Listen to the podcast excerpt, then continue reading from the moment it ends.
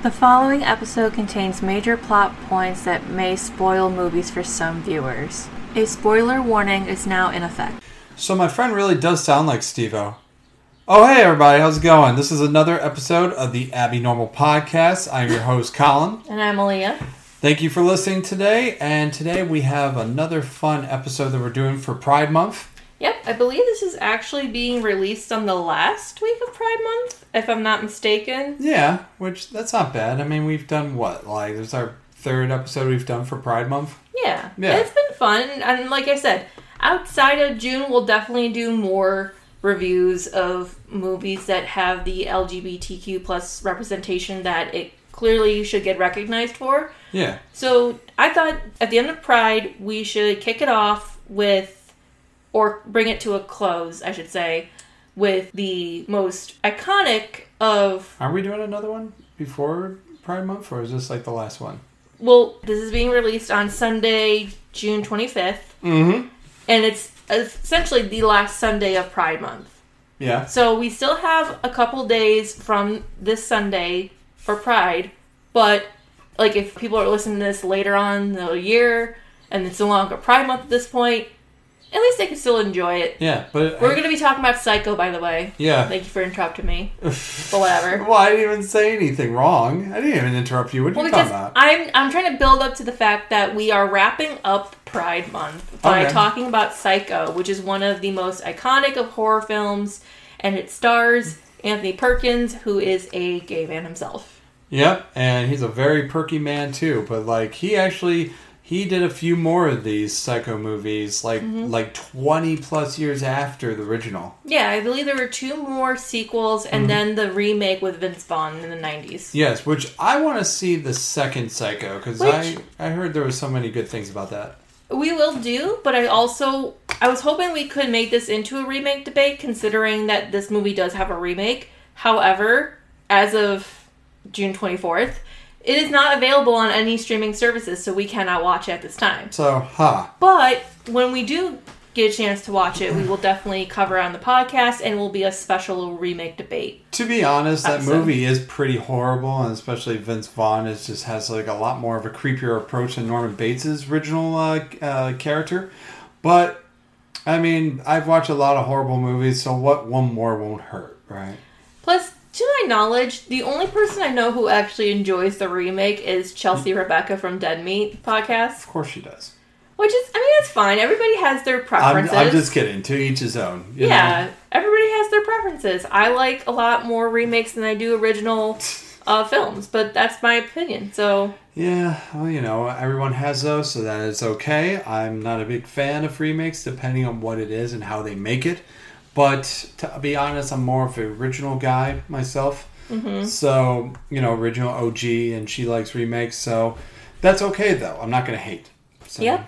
And then I also wanted to say I usually put trigger warnings or spoiler warnings in the beginning of these episodes. I did put issue with spoiler warning because, as always, we do cover the entire plot of the movie. But there are themes of mental health and mel- mental wellness. So if those types of things do bother you, just forewarning, this is something that's going to be talked about quite a bit towards the end of the movie. And if it doesn't bother you, then sit back and relax, uh, relax and watch. Well, not watch. Listen to this episode. Right. And then I also wanted to say I know I said we don't have any Pride merch, but I have been drawing some concept ideas for Pride stuff. So I will be posting those also on our social medias sometime this week. Mm-hmm. But they are per- they are looking pretty nice. Yeah, Like they're coming along. yeah, and I like it.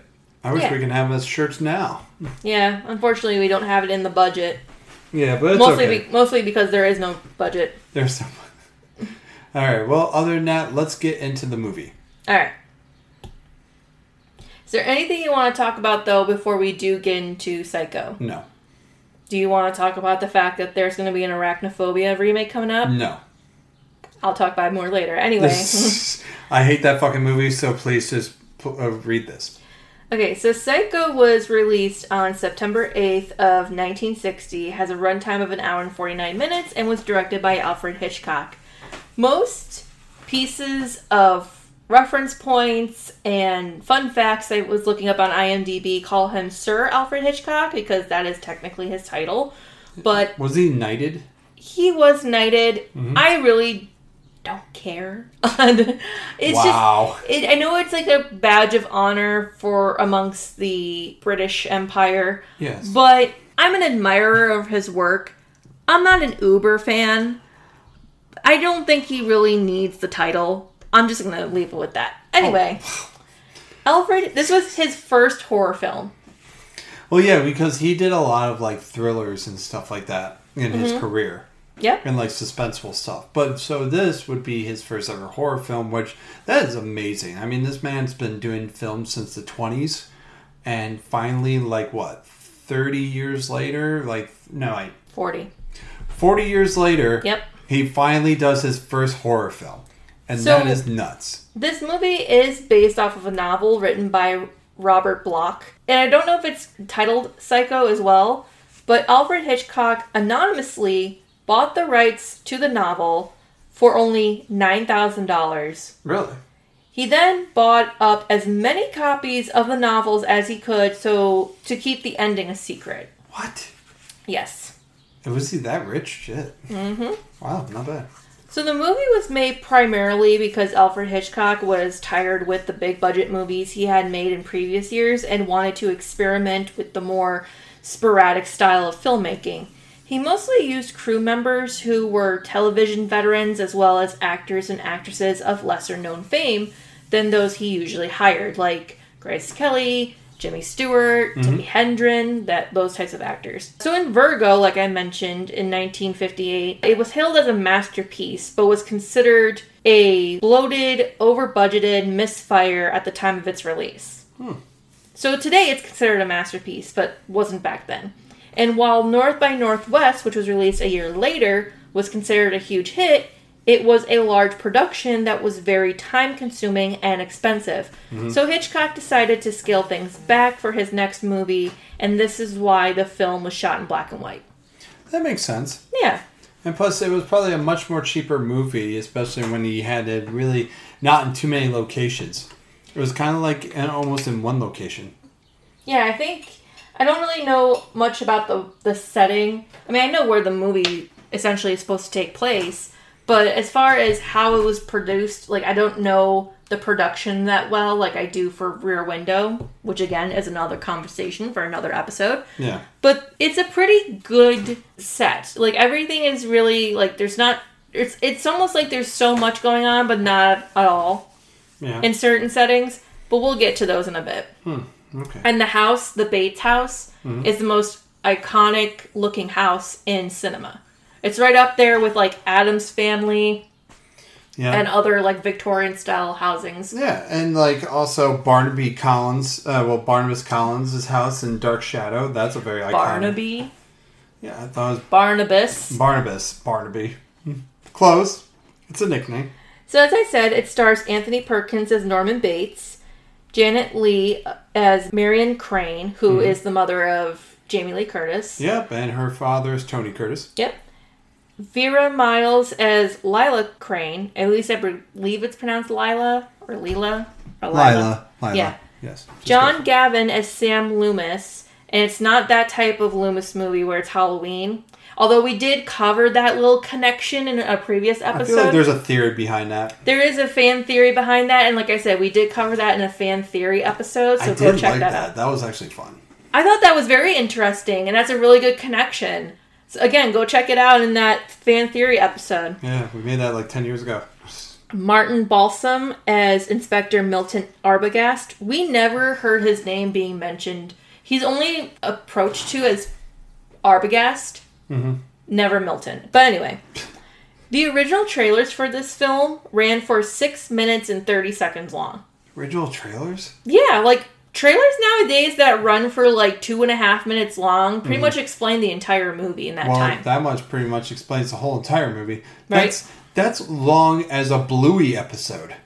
No, that's like yeah, you're right. It's about as long as a Bluey episode. Yeah. Most Bluey episodes run somewhere between like Six, five, seven, and eight minutes. Yeah, six to eight minutes. So the original Psycho was the basically original Bluey. Right.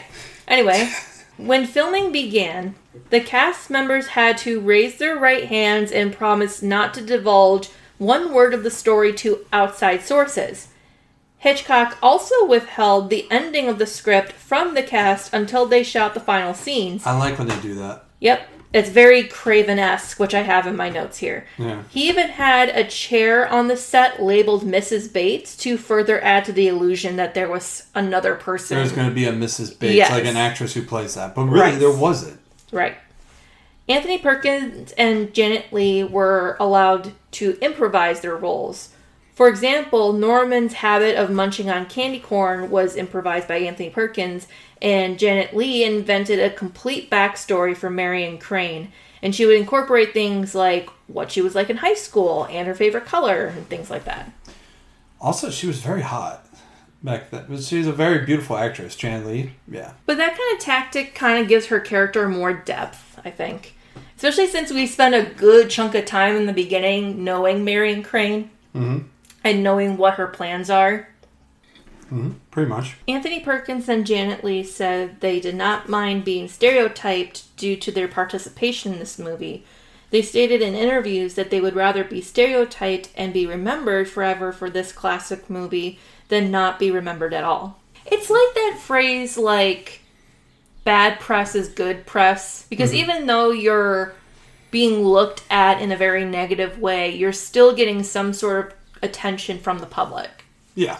because of the drama and everything that's going on in your life. I mean, that makes sense. yeah You know. Alfred Hitchcock's cameo came so early in the movie was because he knew people would be looking out for him and he didn't want to divert their attention away from the plot. He is very well known for doing stuff like that, which I think is really good. Hmm. Yeah.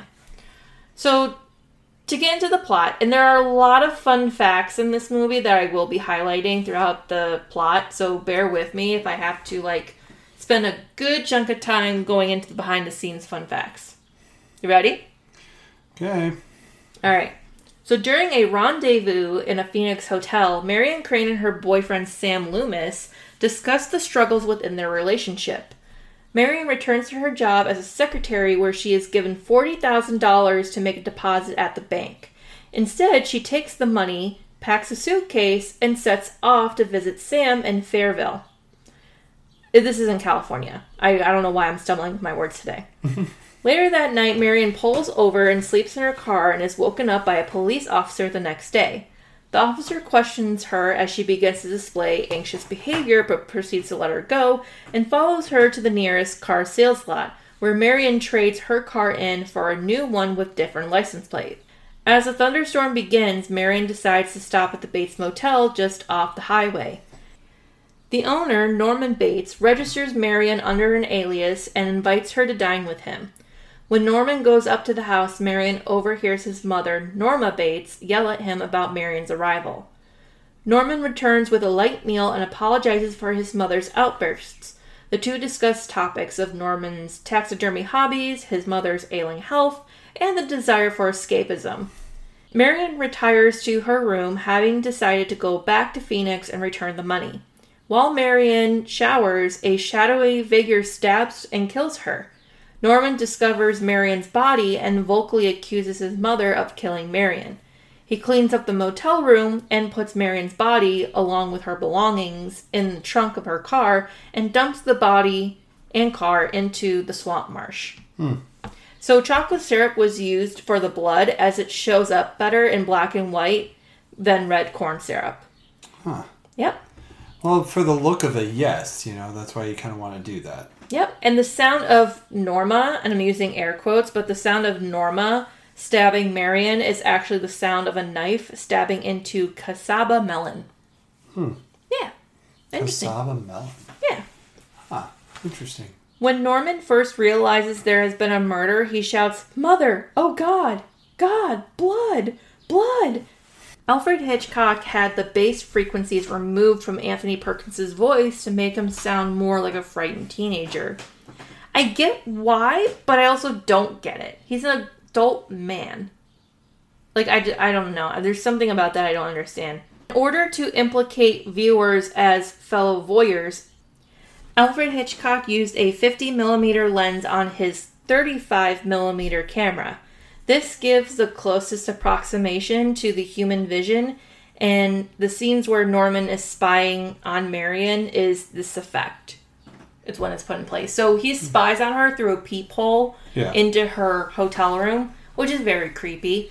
But I could see them doing it. it's it's that effect that makes it look so much clearer through the peephole, which I think is interesting. Uh, for a shot looking up into the water stream of the shower head, Alfred Hitchcock had a six foot diameter shower head made up and blocked the central jets so that the water spraying in a cone past the camera lens without any water spraying directly at it. Hmm. Alfred Hitchcock was really happy with the score written by Bernard Herrmann.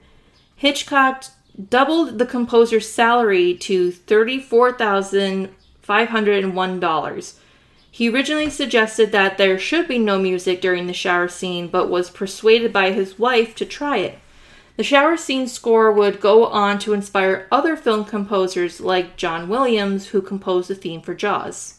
mm-hmm And in the opening scene where we see Marion and Sam in the hotel room, Marion is wearing a white bra because Alfred Hitchcock wanted to show her as a more angelic and innocent figure. After she has taken the money, the following scene has her in a black bra because now he she has done something wrong and bad. Yeah. So similarly, before she steals the money, she has a white purse, and after she has stolen the money, her purse is black. And that's the thing I like about movies in general when they use these little metaphors because color spectrums can mean a lot of things. yeah. So in this instance where we have Marion dressed in more lighter clothes or even like white colored clothes to give her more of an innocent look and then to have her switch into more darker colors or even like black clothing when hmm. once she has committed the crime of taking the money and skipping town then that's when her motives and ambitions become bad. Yeah. And I like that. It's it's the it has the deepest meanings but the most simplistic of symbolisms and I like that. That is pretty cool. Yeah. A week later, Lila Crane, Marion's sister, arrives in Fairvale to ask Sam if he's seen or heard from Marion and informs him about the theft, to which Sam explains that he hasn't seen her. As they dis- as they discuss, Arbogast, a private investigator hired by Marion's employer, approaches them to also confirm Marion's whereabouts, leaving all three of them puzzled by her disappearance. Arbogast drops by the Bates Motel to ask Norman if Marion happened to pass through. Norman's behavior, or his nervous behavior, and inconsistent answers rouse Arbogast's suspicions. Mm-hmm. He examines the guest register and discovers from Marion's handwriting that she had spent the night at the hotel, or motel. There is a difference between the two, which I'll probably get into a little later in the episode, but I always keep accidentally switching back from motel to hotel. It's just because it sounds better. Anyway, mm-hmm. Yeah. I when gotcha. when Arbogast learns that Marion had spoken to Norman's mother, Arbogast asks to speak to her, but Norman refuses to allow it.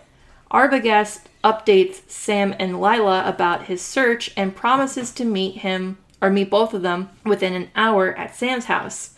After he enters the Bates home to search for Norman's mother, a shadowy figure emerges from the bedroom and stabs him to death. Mm-hmm. And it was him. Yep, the Bates house, though moved from its original location, still resides on Universal's lot. The motel has been replicated and is a regular stop on the Universal Studios tram tour. So if you ever want to go to Universal Studios, There it is. it's going to be there on the tour. Which that's pretty cool. I want to check it out. I've always wanted to go to Universal Studios. They have some of the most interesting horror attractions there. I was there years ago. I went there twice, and it was a lot of fun. Mm-hmm. Yeah, I enjoyed every minute of it. When Sam and Lila don't hear back from Arbogast, Sam goes to the motel to look for him to no avail. He sees a figure in the house who he assumes is Norman's mother. Lila and Sam alert the local sheriff, who tells him Norman's mother died in a murder suicide by poisoning 10 years earlier. Mm-hmm. The sheriff suggests Arbogast lied to Sam and Lila so he could pursue Marion and the money. Convinced that something happened to Arbogast, Lila and Sam drive to the motel. Sam distracts Norman in the office while Lila sneaks into the house. Suspicious, Norman becomes agitated and knocks Sam unconscious. As he goes to the house, Lila hides in the fruit cellar, where she discovers the mother's mummified body.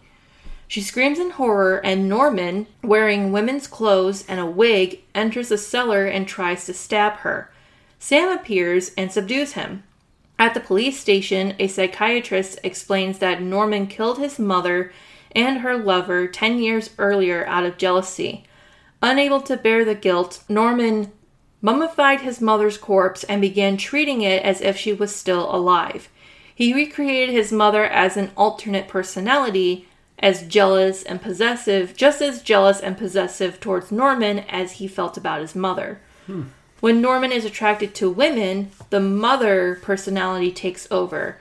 He had killed two other missing women before Marion and Arbogast. The psychiatrist concludes that Mother has now submerged Norman's personality. Norman sits in a jail cell and hears his mother saying the murders were all of his doing. Which that was actually like the best speech, especially she wasn't on stage uh, on the set or anything, but she was she had her voice. Yeah, so it's essentially Norman's thoughts spoken by his mother, thinking that he's going to be able to walk out of here because he's just a little old lady and they nobody would think that she would hurt a fly. Yeah, and that, sort of thing. And that evil stare that he does after all that in the very end. Yep. Oh my god, it was just that smile. I mean, I've seen smiles towards the end of like a lot of horror movies, and a lot of them creep me out, but that one was definitely still very unsettling. So, according to IMDb's trivia and fun facts list about this movie, Alfred Hitchcock hated the last scene with the psychiatrist. Really? Yeah, the Why? psychiatrist was Dr. Fred Richmond, played by Simon Oakland. He felt the scene was boring and the movie came to a grinding halt at that point. The scene has also been ripped to shreds by critics over the years as the worst scene in the movie and one of Hitchcock's worst scenes ever. Hitchcock and viewers felt the scene was unnecessary, overly obvious, and all too talky, slowing down the action and the suspense of the rest of the movie. But there was strong pressure from the studios and the powers that be that funded and distributed the movie to relieve the pressure from earlier scenes and also to explain the action to less insightful audience members who might be confused by the big reveal at the end. So they decided to keep the scene. Hmm. Which I do agree, but not for that particular reason. I do feel like the scene didn't really need a whole lot of explanation, but if you were going to explain Norman's psychosis, it didn't need to be that particular way. Because he's explained to everybody who's in the room. This doctor is explaining to Marion's sister, her boyfriend, the police investigators, even the sheriff about what is going on in Norman's head. And they all interject and make these really sort of homophobic comments about him being a transgender person. And they use the term transvestite, which is not really a good term to use, but the doctor is quick to correct them on that. But if we were to talk about it today, it can be argued that Norman was going through something called dissociative identity disorder, which is a coping mechanism that people who suffer from extreme trauma in their childhood or in their past mm-hmm. to help them cope with things that trigger those trauma responses. And in this instance, because Norman was infatuated with his mother, he had no other desires for other women other than his mother. And because he acted out his rage towards his mother's relationship with her boyfriend, causing him to kill her, he now feels immense amount of guilt and extreme loneliness without her, which is why he creates this second identity of her. Mm-hmm. And now every time that he feels some sort of arousal or attraction towards other women, he doesn't know how to cope with that because he's never loved anybody outside of his own mother. So that's when the mother personality takes over and they bash Norman for having these thoughts and feelings and then act out on them in murderous rages towards those women. Pretty much. Yeah. And that's why, like I said, I don't think that that scene was necessary. I feel like, you, yeah, you could have ended it at the fruit cellar scene where Sam apprehends Norman and that's it. Mm-hmm. Because that, that in and of itself is just as terrifying. But yeah, what did you think? I mean, I've always loved the movie Psycho, so everything is just. The movie is perfect on itself. Like, I know maybe not had the, I don't know, the best success even back then when it first came out, but literally it's just a iconic movie. Mm-hmm.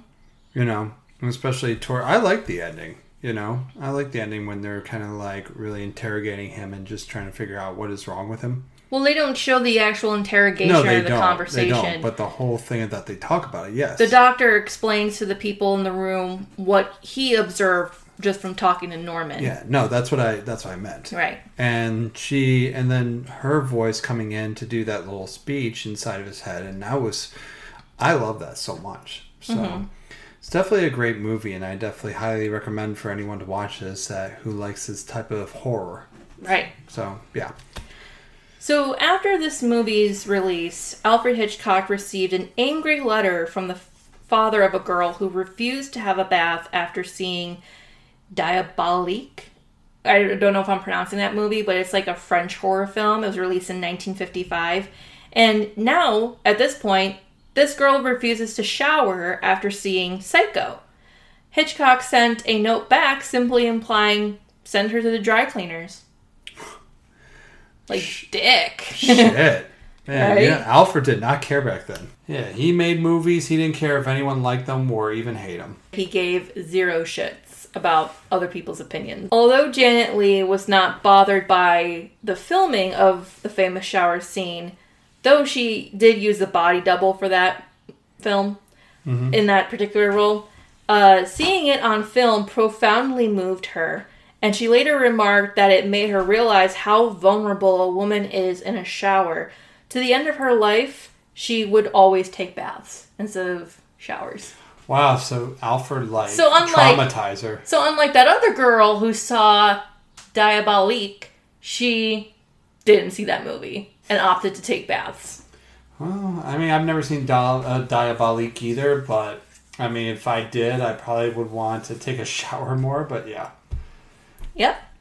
Janet Leigh received threatening letters after this movie's release, so detailing what these people would like to do to Marion Crane, and one was so grotesque she passed it on to the FBI. The culprits were discovered, and the FBI said she could only notify them again if she received any more letters. ah, Yes. And that is where I am at with the end of my notes. huh, well, that's intriguing. Yeah. And it is sad too, like when you are in a movie, and it's not just horror movies where actors and actresses get this sort of you know bad press or not it's not really bad press but there's just negative reactions from fans where they receive death threats and it's like that's mm-hmm. not okay like we should like these people are just doing their jobs I mean, why do we take the movie that serious? I mean, I know there are mo- people who are obsessed with movies and the characters in it, but you don't have to take it too damn far yeah to the point where you're trying to like threaten to kill someone's life because of a role they played. right I don't know. I just think it's just dumb. Mm-hmm.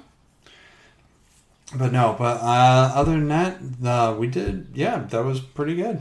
yeah, I think this was a great way to wrap up Pride Month. I think this was really fun to cover, and this is this is not only one of the oldest movies I think we have covered so far, except if you count Frankenstein and Oh no, no, uh, Frankenstein is like the oldest movie we've um, we've done, yeah. and also Dracula too. Yes, we did do Dracula, Mm-hmm. and I did want to point out one thing. And didn't we do Phantom of the Opera, the original? We did not. We covered Phantom of the Opera when we covered horror musicals. Nah. Yes. Oh, I should have done the original too. That's a good one. Yes. Yeah, So we'll do it in the future. Maybe. But with that being said, I did want to point out one more thing. So, I think I've said this before, but Dead Meat Podcast for the month of Pride is putting out their own Pride merch. The thing about their Pride merch that I think is really unique and interesting is that it highlights a lot of people who are part of the LGBTQ community who have worked in the horror industry. So, like we talked about, James Whale directed Frankenstein. He directed The Invisible Man and Bride of Frankenstein. He's also directed a couple of like independent horror films of his time. Don Mancini, the director of Child's Play, and a bunch of others that are just really great actors, directors, cinematographers. Those things are well appreciated and should be highly regarded. Yeah, it's not only just the actors in front of the screen, but also the people behind, mm-hmm. the ones that really contribute to what they do onto this onto the screen. Mm-hmm. Whether it's in their in on in the screen or in life, we should definitely appreciate for who they are and what they've accomplished. Yeah. And it doesn't matter what they what background they have. Yeah. And like I said, we're definitely going to cover more movies like these in the future.